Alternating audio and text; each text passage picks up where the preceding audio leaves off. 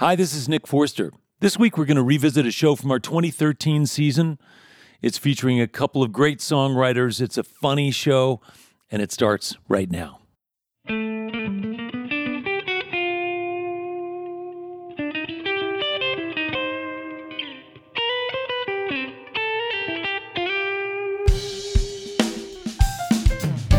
Live from eTown Hall in the foothills of the Rocky Mountains, it's eTown with this week's guests from Austin, Texas, Alligator recording artist Marcia Ball, and from Tupelo, Mississippi, Paul Thorn. I'm Helen Forster. Right now, please join me in welcoming Nick Forster.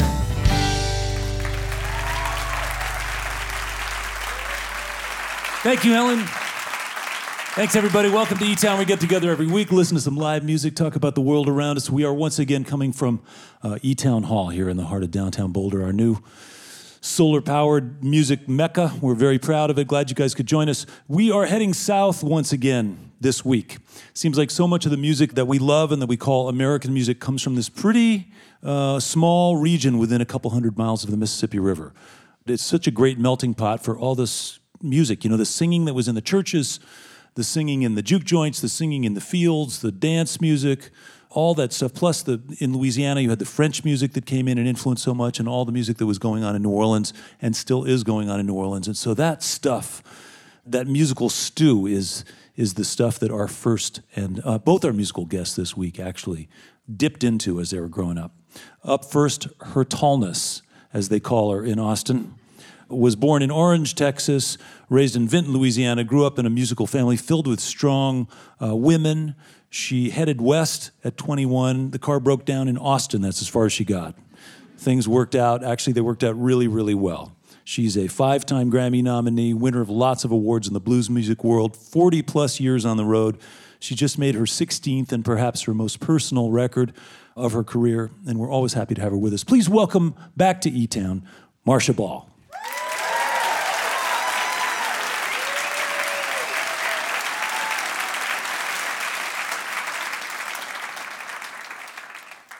All right. Well, thank you all. It's great to be here.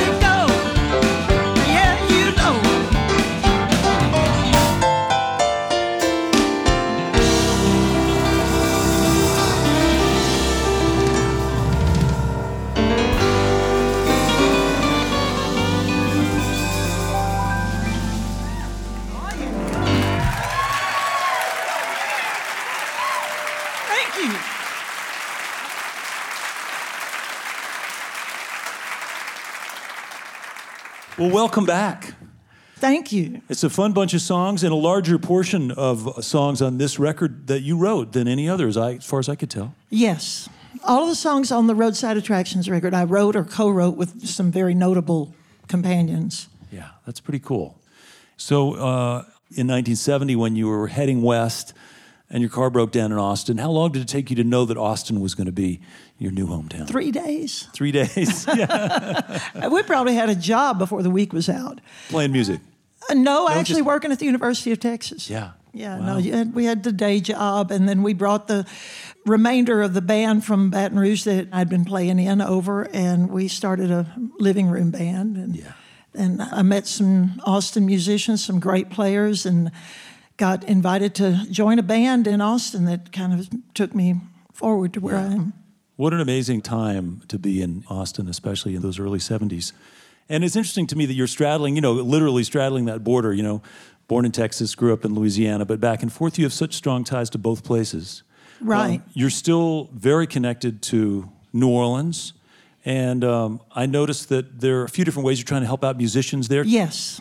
Well, we do several things. I'm very involved with the Musicians Clinic of New Orleans, as much as I can be, in a group called Sweet Home New Orleans, who works on housing to house musicians. So house we've got musicians. Health and home. Pretty cool.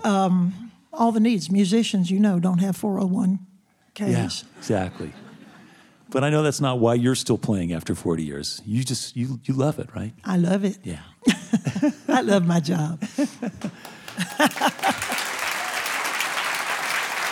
Thanks. And back in Texas, tell us about the thing called Seeing Red. What's that about? Oh, gosh, now you... well, we in Texas have a fairly conservative state government. You mean the one that wants to secede from the union and that kind of stuff? Yeah, the ones who want to... And the Attorney General who invited anybody with a gun who wanted to pay less taxes to move to Texas. Took ads out on the web to that effect. Personally, what happened was that the state government decided to unfund a very important health care service for women. First, they cut the budget in the spring of last year and left about 300,000 women out in the cold. And then they cut again another 150,000 women. So basically, we wore red and we went to the state capitol and we did a series of just vigils, just stand out there, inspired a lot by the women against the war, the women in black who stand out there. We were a little louder than that. And anyone paying attention? Did you made a ruckus and some people noticed? They're still doing what they want to do. Yeah. But the governor did tell a friend of mine that they're killing us. Y'all are killing us with that. Yes.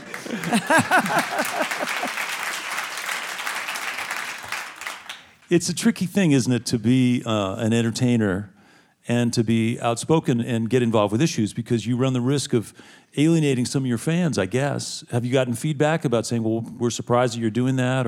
Yeah. Yeah. I got to shut up and sing. But as Carolyn Wonderland pointed out, it's physically impossible to actually shut up and sing at the same time.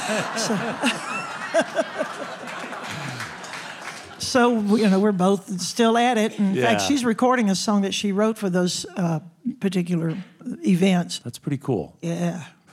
I know one of the songs on your new CD is a little bit of a nostalgic story about the way your grandfather's life was in the Atchafalaya Basin, and the swamp there, and how it was so beautiful, and it's not like that anymore. Inspired by the BP oil spill. Yeah. Yeah, the oil companies. But you know what I have to say about this? There's a line in there that says, the oil man came and he gave us jobs and everything changed. And when you talk to the people down in Louisiana, you know, they're torn between knowing that their living depends on the oil industry and their life depends on the oil industry being responsible and careful and conservative about how they deal with the environment. So that's right. Well, Marcia, thanks for stopping by again. And you know, we've got... I'm trying to sort of paint a little bit of a picture of the wide variety of songs on this CD, but we're just going to dive into them and hear some of them. All right. So let's welcome back, once again, Marcia Ball. Thank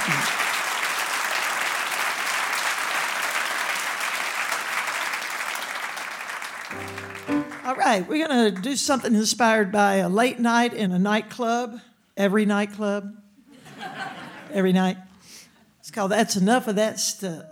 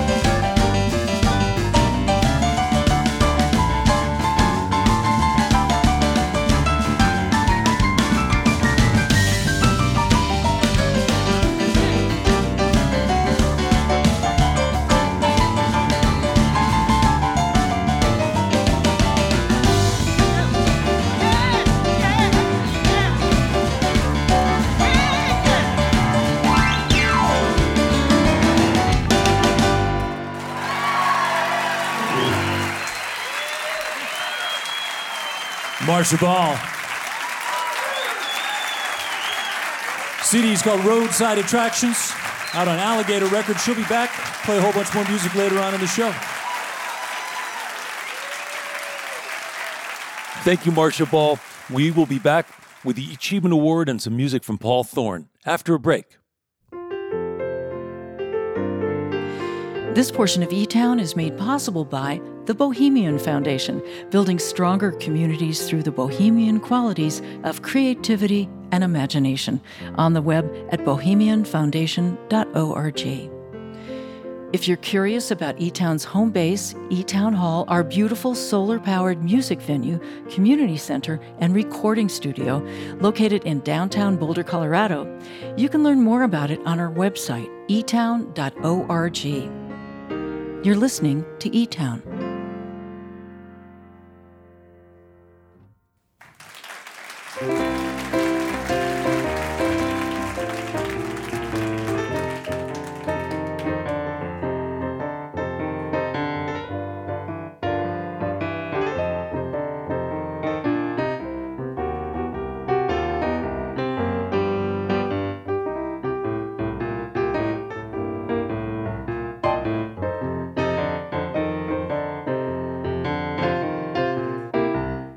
I'm Nick Forster. This is eTown. Marcia Ball is going to be back later on. So great. Easily at home in a roadhouse or at a festival or playing in other countries. She's just got it going on. We've also got some great music coming up from Paul Thorn, wonderful singer and songwriter from Tupelo, Mississippi, and a visual artist. He's going to be up later on. But before we get back to music, we're going to introduce you to someone we learned about from one of our listeners. Every week we get a chance to celebrate someone's story who's really inspired those around them enough to have them share their story with us. We get to put their story on the air. It's always a story about somebody who looked around and saw an opportunity to make a difference, make a dent, make things a little better right where they were. Often these things grow and continue. We call it the Achievement Award. Here comes Helen to tell you about this week's winner. Thank you, Nick. Listener Andra Parks, who hears eTown on KBCO, is nominating Carol Hofgartner of Livonia, Michigan, for this week's Achievement Award. Several years ago, Carol was a successful architectural designer. One day she was asked to participate in a career day event at an elementary school where her friend worked. What Carol learned at the school that day shocked her and led her to completely switch directions in her life. She eventually devoted herself full-time to bringing art to elementary school kids in her area. And in the years since, Carol has improved the lives of an impressive number of children. She's waiting to tell us the details, so right now, please join me in welcoming this week's Achievement Award winner from Livonia, Michigan, Carol Hofgartner.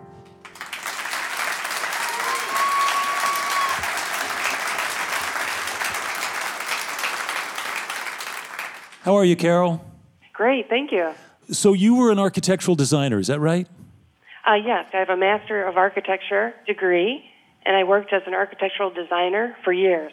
And then Helen described a situation around a career day event at a local elementary school. Tell us about that. What happened there? Years ago, my friend Lisa invited me to a career day at an elementary school that she taught at in Detroit to her fifth grade class. So I went into the class and showed the students some construction documents, and then I also showed them a piece of art that I had done in fourth grade, and I said, probably just like you're doing in your art class. And this little boy stood up and he said, Miss Carol, we don't have art. So I looked at Lisa, the teacher, and she said, no, they don't have art class, and they haven't had art class for years. At that moment, I decided that I could do something about it. And some people think of art class, I guess, as being a luxury for little kids, but it's way more important than that, isn't it? Art is all around us, in architecture, interiors, in products, in packaging, in fine arts. So many potential career paths are possible, Nick, for children that have art in their lives. Yeah. It's also just good for kids, right? It's something that's good for their brains. It's good for their creative spirit. It's important that these kids get a chance to make art, right? Yes. Yeah. So what did you do? You saw this need. You figured you could make a difference. How do you even begin implementing some kind of change like that? What did you do? So, Nick, what I did is I started out volunteering at my friend Lisa's fifth grade class. Every 2 weeks, I would go in and teach art, and I did that for 7 years. And then one day, this little girl knocked on the door as I was teaching art, and she said, well, Miss Carol, I'm special too. Why don't I have art? And that's how then I went on to form Art Road Nonprofit. Yeah. And what we do is raise funds, hire artists to actually go into the schools and teach children art. So our students have art every other week for 45 minutes. and it's built right into the curriculum, right in their school day. Yeah, that's great. And what town are these schools in, Carol? Detroit, Michigan. In Detroit, yeah. And what kind of kids are you serving primarily? Are these low-income kids, or schools that are, you know, surrounded mostly in poverty, or middle-class kids, or what kind of students are these? We serve low-income students. Low-income students. So they wouldn't have access to this any other way? Correct. Yeah. So what are the kids learning? Art history, watercolor, clay, just raw paper art, three-dimensional art. And we've actually made 5-foot papier-mâché sculptures with our students. That sounds like fun. Oh, absolutely. So you must be really a beloved sight when you walk into one of these schools, right? Oh, it's a very rewarding feeling, and even for our volunteers. So often our volunteers come in and they're amazed because the children, they hug you, and one volunteer said, boy, that little boy just asked me to go home with them. So there's just such a rich, deep connection with the artists, the volunteers, and the students. And when did you start all this, Carol? When did this begin, this program? Art Road formed in 2004. And any idea how many kids have been through the classes that you've created since you started? Nick, we've served over 6,000 students with our class. 6,000 students. That's really great. Yes. Is there a website if people want to see pictures or learn more? We do have a website at www.artroadnonprofit.org. Well, what a beautiful thing you started, Carol, and congratulations on your success. We're so glad you shared your story with us. We're going to send you a framed Achievement Award certificate in honor of your efforts. And once again, just really appreciate you, being on the phone and telling us how you did all this. Thank you, Nick. Thanks. Congratulations to this week's winner, Carol Hofgartner. The organization she founded is called Art Road in Detroit, Michigan.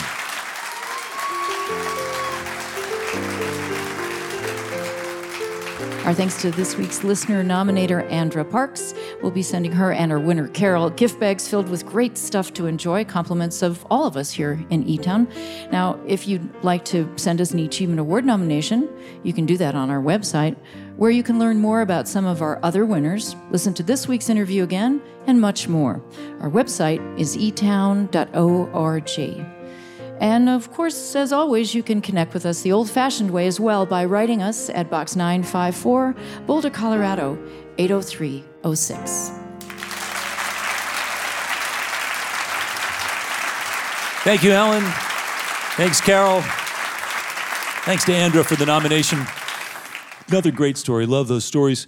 We've got more music coming up from Marcia Ball in just a little while, but before we do that, I want to tell you about our next guest. Paul Thorn grew up in Tupelo, Mississippi.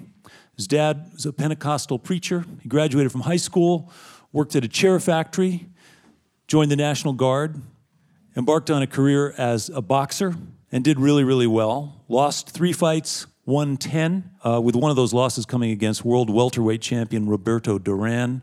He called it quits as a boxer, went deeper into songwriting, something he'd been doing, and then one night while playing at a pizza parlor, somebody asked him if he had a demo. He gave him a cassette, and that wound up in the hands of this guy, Miles Copeland, who turned out to be the manager for Sting and The Police and things like that. And the next thing you know, he was off and running. And he's here for his first visit. He's a great singer and songwriter. Please welcome to E-Town from Tupelo, Mississippi, Mr. Paul Thorn.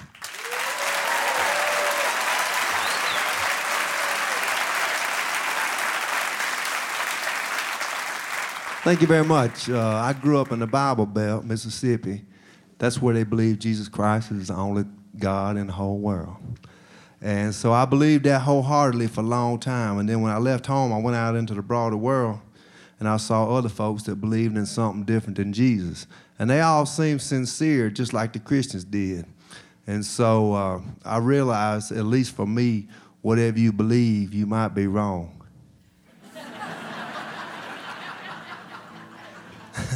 So I wrote this song right here. It's what I think about the whole thing right now. And this song got me kicked out of Sunday school. The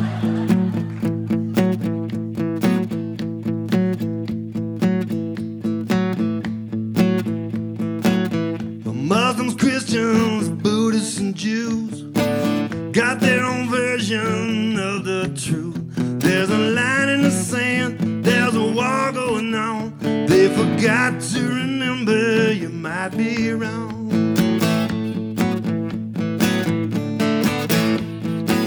Carry your faith everywhere you go. Mix it with love and let it show.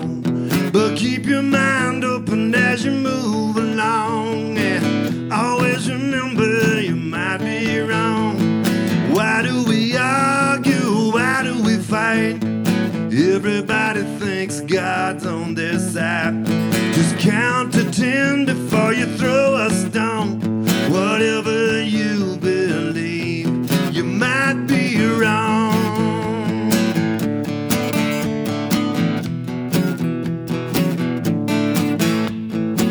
Don't cut me off, don't say we're through. Just because I don't agree with you. You see, flowers grow as seeds of love are sown. You could be right, you might be wrong. Why do we argue? Why do we fight? Everybody thinks God's on their side. Just count to 10 before you throw a stone. Whatever you believe, you might be wrong.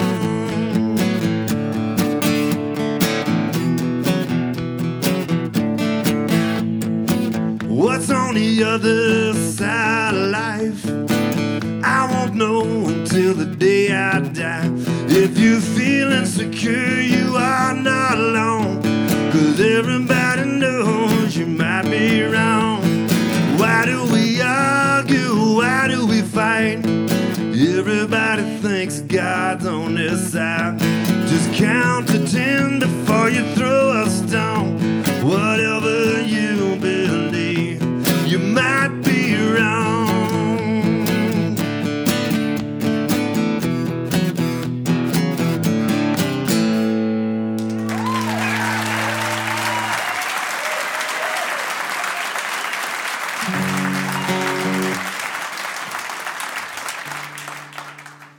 My daddy was a preacher as a child. His brother, my uncle, was a pimp who made his living off women. And they was my mentors growing up. I learned about the bright side of life. I learned about the dark side of life. I learned that nobody's all good and nobody's all bad. So give everybody a chance. And I wrote this song to say thank you for all the good advice my father and my uncle gave me.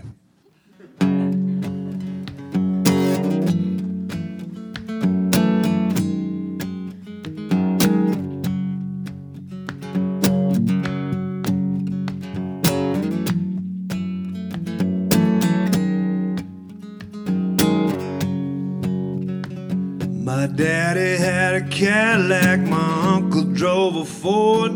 One was Satan's angel and one worked for the Lord. They had some hard-earned wisdom, they both became my teachers. I was a young disciple of pimps and preachers.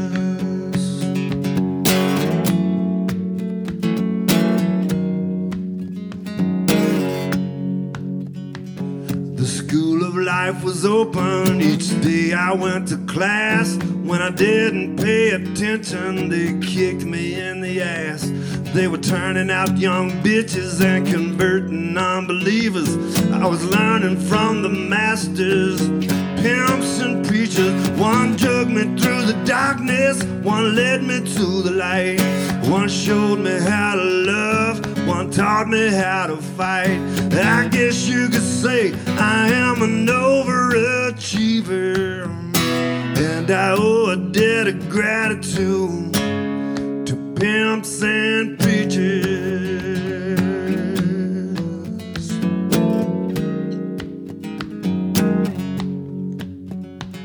They kept me under their wings, but when I passed the test, they gave me a pinstripe suit and pushed me from the nest. Now I'm standing on the corner, recruiting hungry seekers. I'm starting a new religion, I call it pimps and preachers. One took me through the darkness, one led me to the light. One showed me how to love, one taught me how to fight. I guess you could say I am an overachiever, and I owe a debt of gratitude to pimps and preachers.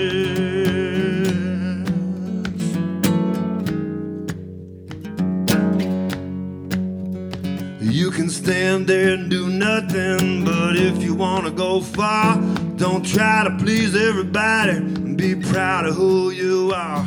Get out there in the game. Don't sit up in the bleachers. That is the philosophy of pimps and preachers. One took me through the darkness, one led me to the light. One showed me how to love, one taught me how to fight. I guess you could say I am an overachiever, and I owe a debt of gratitude to pimps and preachers.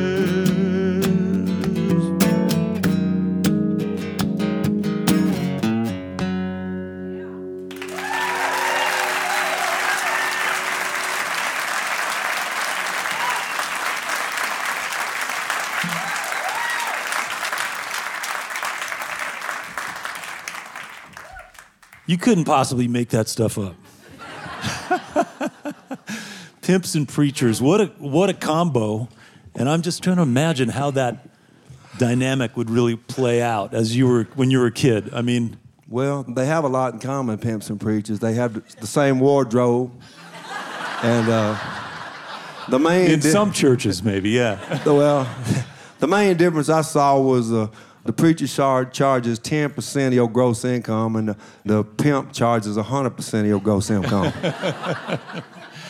But literally, you grew up, so you must have grown up in because it was your dad who was the preacher, it must have been a pretty strict religious household when you were a kid, right? Yeah, it was. It was a really fundamentalist type religion. You know, we weren't, as a child, we weren't allowed to go to movies, and we couldn't go to the skating rink. And we couldn't go swimming where women and men were swimming together because that will put lust in your heart. Mm-hmm. Even when you're 5 or whatever. Well, yeah. It starts planting a bad seed early on. You know? So when you went to school, did that mean that were there any other kids in your class who had that same kind of background, or were you just the one kid who could never do anything fun? Well, we did things fun, but we just wasn't out a label. I mean, everybody knows when you go to the skating rink, that's where all the demon worshipers hang out at, right. You know.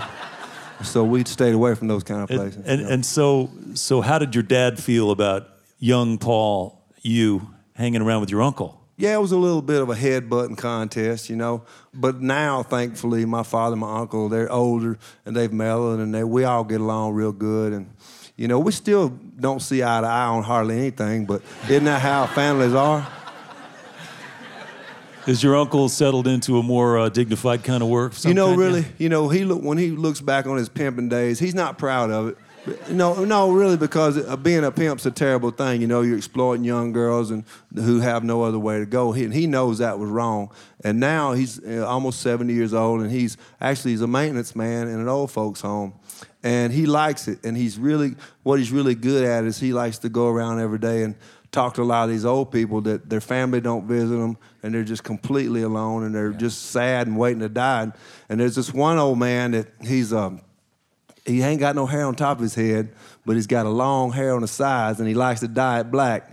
And my uncle brings him buys his hair dye for him, and he also helps the old man clean his teeth. They get a toothbrush, and my uncle's got better eyesight, and he can spot clean that man's teeth for him real good. After he takes his teeth out, just so we know. Well, yeah, he takes them out and hands them to my uncle. So that's a whole other kind of service. But anyway, he really gets a lot of, I know it sounds funny, it is funny, but he gets a lot of joy out of giving back, and it's beautiful. It's a wonderful thing, It really is. And it was your uncle who got you interested in boxing or helped you learn how to box, right? Yeah, he helped me learn how to box, and I wasn't the best in the world, but I got good enough that I was a number 9 ranked middleweight in the United States, and I did fight in 1988 against Roberto Duran on national TV, and that was cool. Yeah. You know, the fight was scheduled for 10 rounds, but after the 6th round, I sat on my stool, and I had really bad cuts over my eyes. Blood was flowing into my vision, so the doctor stopped the fight, but... You know, I got some punches in. I cut him over his eye, too, and I'm real happy about that. And we both... I'm probably the only person in radio land today that can honestly say that they got to ride in the back of an ambulance with Roberto Duran. Like I said, you can't make this stuff up. Now, so I looked at your record, and I looked at you had 10 wins and 3 losses. Actually, that's and that was not accurate. That was a TKO, by the way, right? Yeah, that's actually not accurate. It was 14-4. 14-4. Yeah, a lot of the fights don't get registered. Yeah, it was 14-4. 14-4 is even better. Yeah, it's better. Yeah, you know, it's a hard game, boxing. You know, I'm just trying to imagine what is it like to step into a ring with somebody who's trained to hurt you and is really going to try their best to knock you out. You want me to show you? No. I could go maybe a half a round, probably. I can't whoop Duran, but I think I could take you.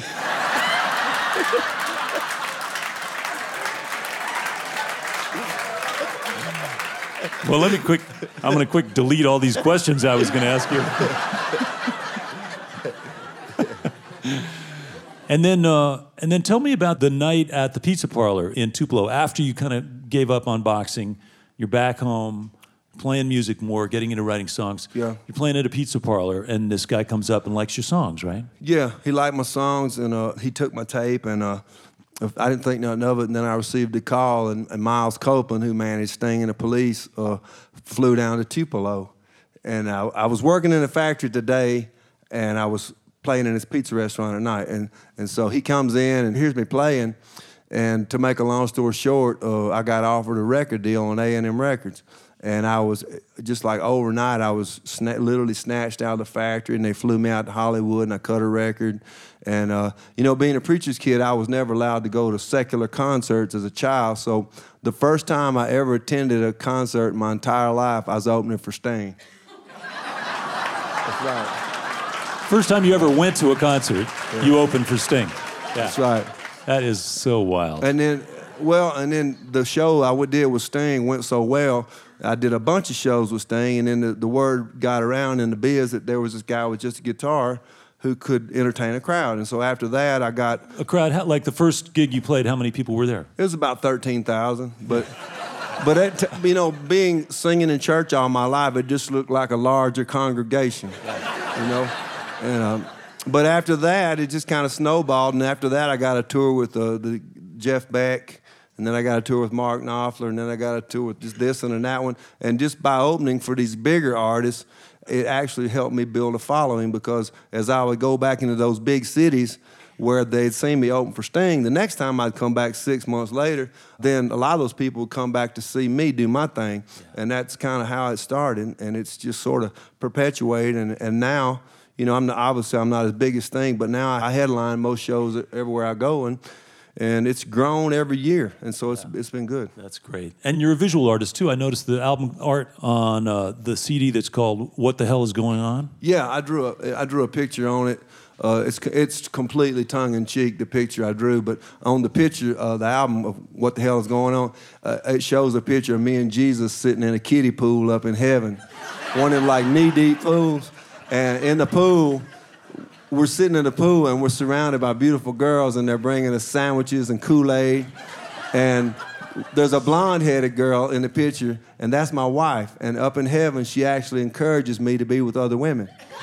Because, you know, down through the years, artists draw their depiction of heaven, and that's mine. Yeah. Because, you know, let's say... They say when we get to heaven, we're going to worship him for eternity. That sounds like more fun for him than me. Yeah. I want to have a good time. Right. After I've restrained myself all these years. And I noticed that the devil has got marshmallows. Yeah, and down on the fire. I mean, why not, right? It's fire. In the picture, when me and Jesus are up there having fun, down below it shows all these people burning in hell. And those are all the people that while they was on earth... I disagreed with anything I ever said, or didn't buy any of my CDs.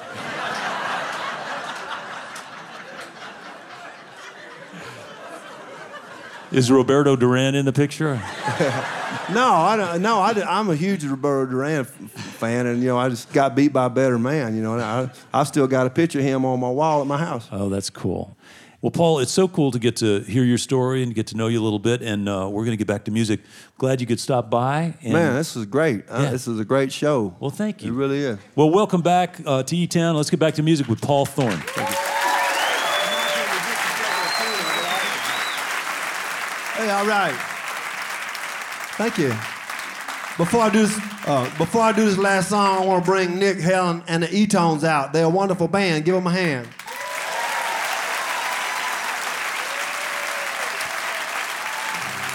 You know, when I was a kid for a while, my father was a traveling evangelist. He would take me with him all over the state of Mississippi doing revivals in various churches. And every night before he would give the sermon, he would pick my tiny body up, stand me on top of the altar and put a tambourine in my hand. He'd say, "Paul, sing a song to warm the congregation up." I'd sing songs like "I'll Fly Away" and "I Saw the Light." And most of the revivals we did was held in regular churches with solid walled structures like this place. But every once in a while we did something called a tent revival. Have y'all ever heard of a tent revival? Yeah, that was my favorite type revival as a child. It seemed like a church circus. And so now that I'm a grown man, every time I'm driving down the highway and I see a tent on the side of the road, I ask myself, I say, "Paul, is this a tent revival or a fireworks stand?" Because they use the same kind of tent for both activities. So I made up a song about a black preacher who quits his church and he starts selling firecrackers on the side of the road.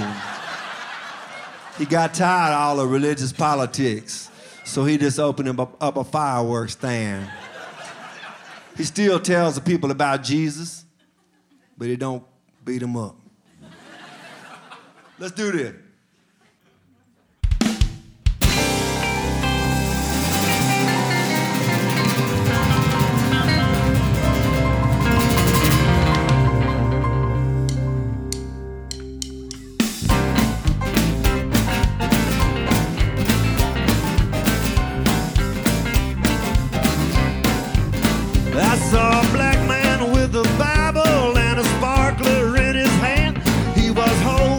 Revival and running a fireworks stand.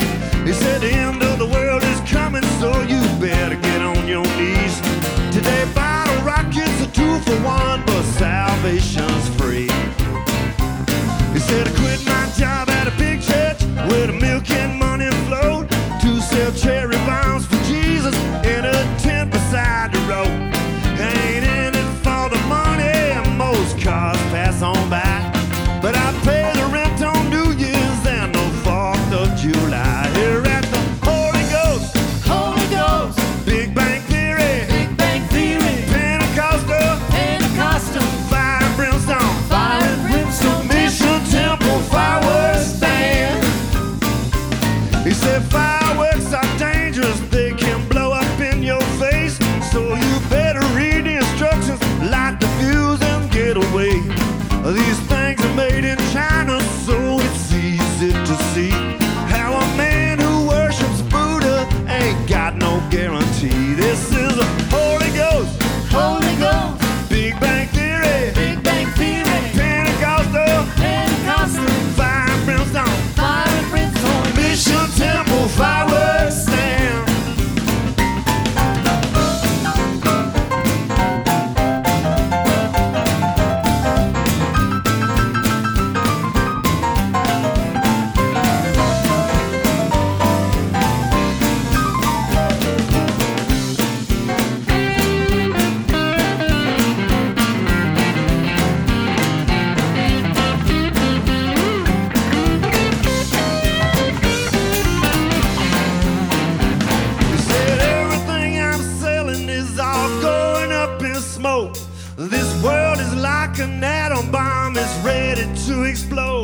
When the trumpet sounds and the Lord comes back, I promise you one thing, I'll be a human bottle rocket and I'll go out with a bang. I leave this Holy Ghost, Holy Ghost, Big Bang Theory, Big Bang Theory, Pentecostal, Pentecostal, Fire and Brimstone, Fire and Brimstone, Mission Temple Fireworks Stand. One more time. Yeah, leave this Holy Ghost, Holy Ghost, Big Bang Theory, Temple Fireworks Stand.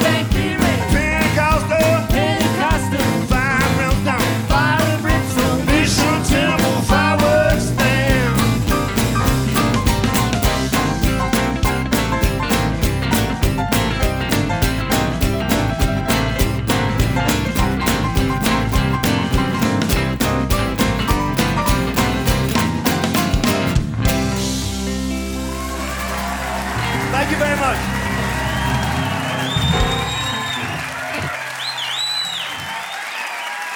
That's Paul Thorn from Tupelo, Mississippi. Along with E-Tones, Chris Engelman, Ron Jolly, Christian Teal, and Helen Forster. Their CDs go, "What the Hell Is Going On?" Paul Thorn. He'll be back at the very end.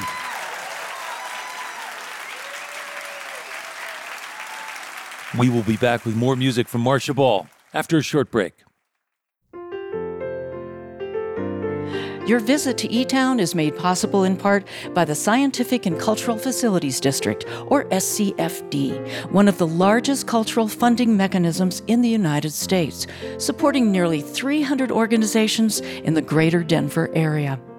As a reminder, for your viewing pleasure, there are over 2,000 videos on the eTown YouTube channel, where you can also subscribe in order to stay up to date with our latest offerings. You're listening to eTown.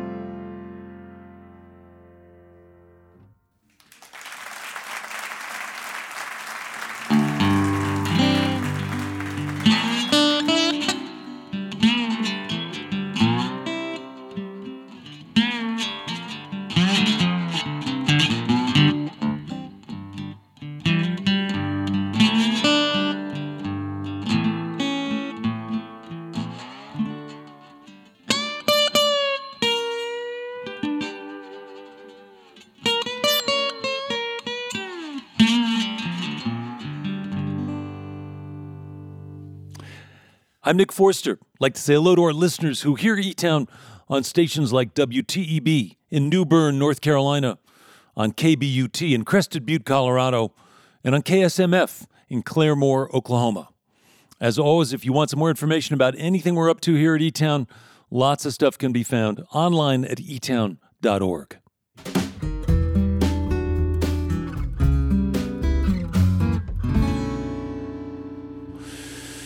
It's kind of cool when we have this, I think it's maybe Paul's gospel background and this kind of southern musical stuff coursing through Marcia and Paul's world that's infusing this old church with some kind of nice feeling here. Anyway, glad you're part of it. Please help me welcome back Marcia Ball. Thank you.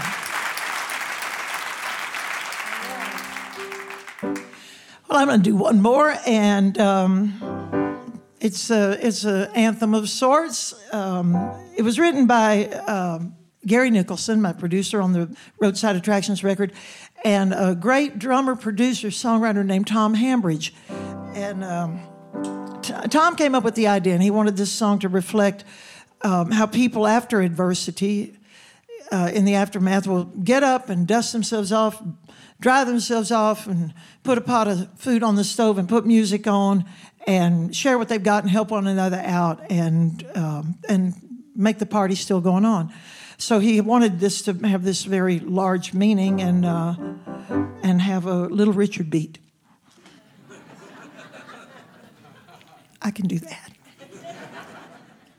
All right. One, two.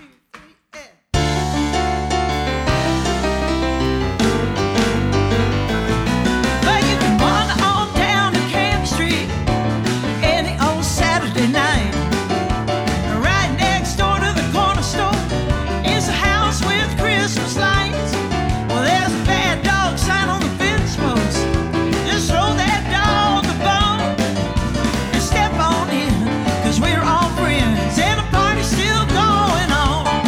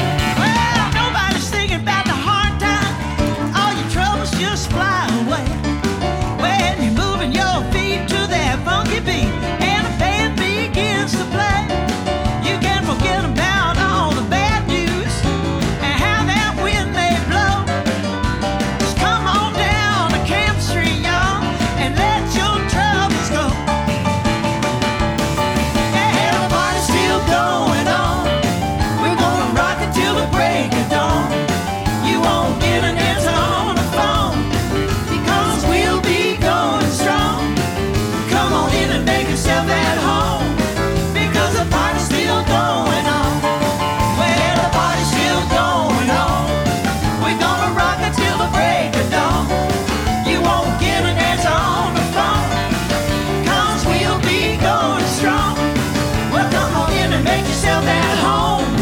We're gonna have ourselves a whole lot of fun. Yeah, come on in and make yourself at home, because the party's still going on.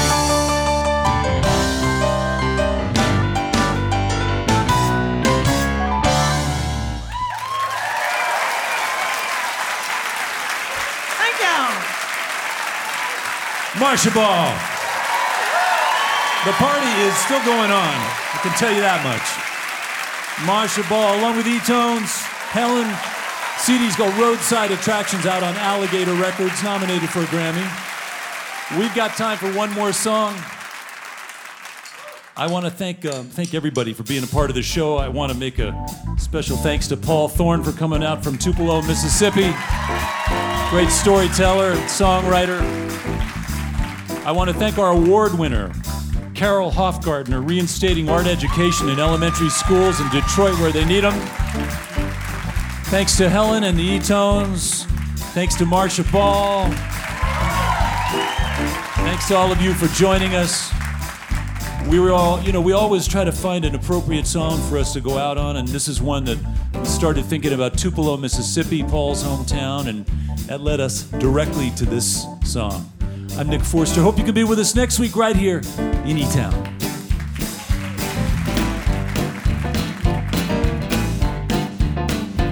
Well, that's all right now, Mama. That's all right for you. That's all right now, Mama.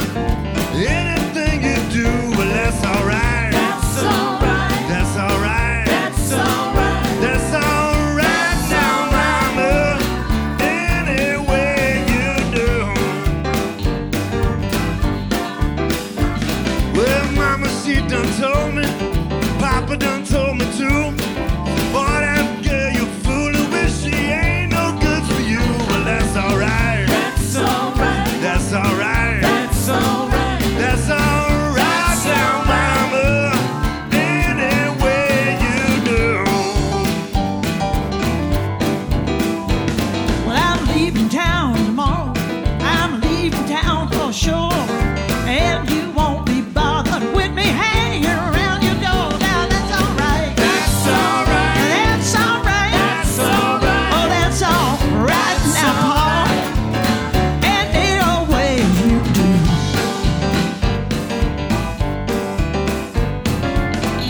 It's produced by a donor-supported nonprofit organization with help from all of our fine staff.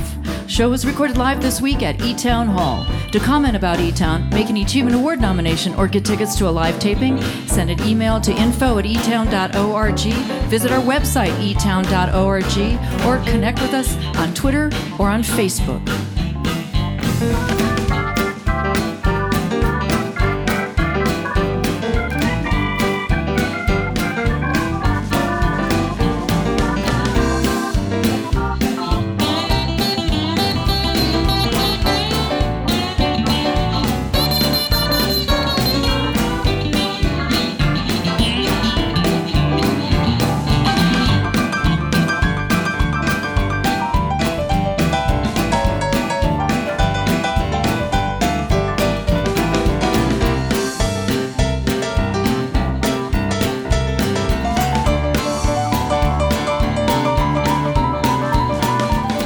National distribution of E-Town is made possible by the support of E-Town's family of sponsors, this station, and listeners like you.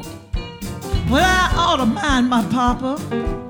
I guess I'm not too smart. If I was, I'd leave you before you broke my heart. That's all right. That's all right. That's all right. That's all right. Yeah, that's all right. That's all right. But anyway.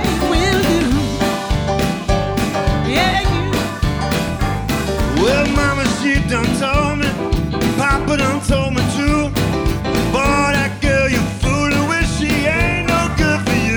Well, that's all right. That's all right. That's all right. That's all right. That's all right. That's all right. That's all right. Mama.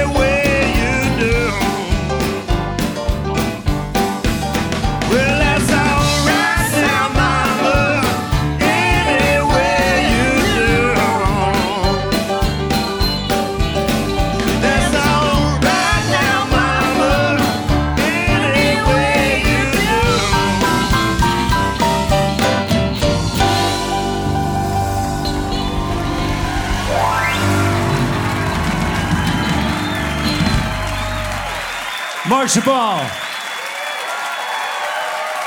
Mr. Paul Thorn, eTones, and Helen. Thanks to all of you for coming. We'll see you next time.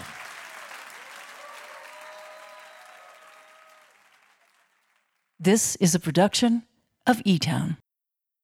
Thank you, Marcia Ball and Paul Thorn. Thanks also to Carol Hofgartner, our award winner. I'm Nick Forster. Thank you for listening.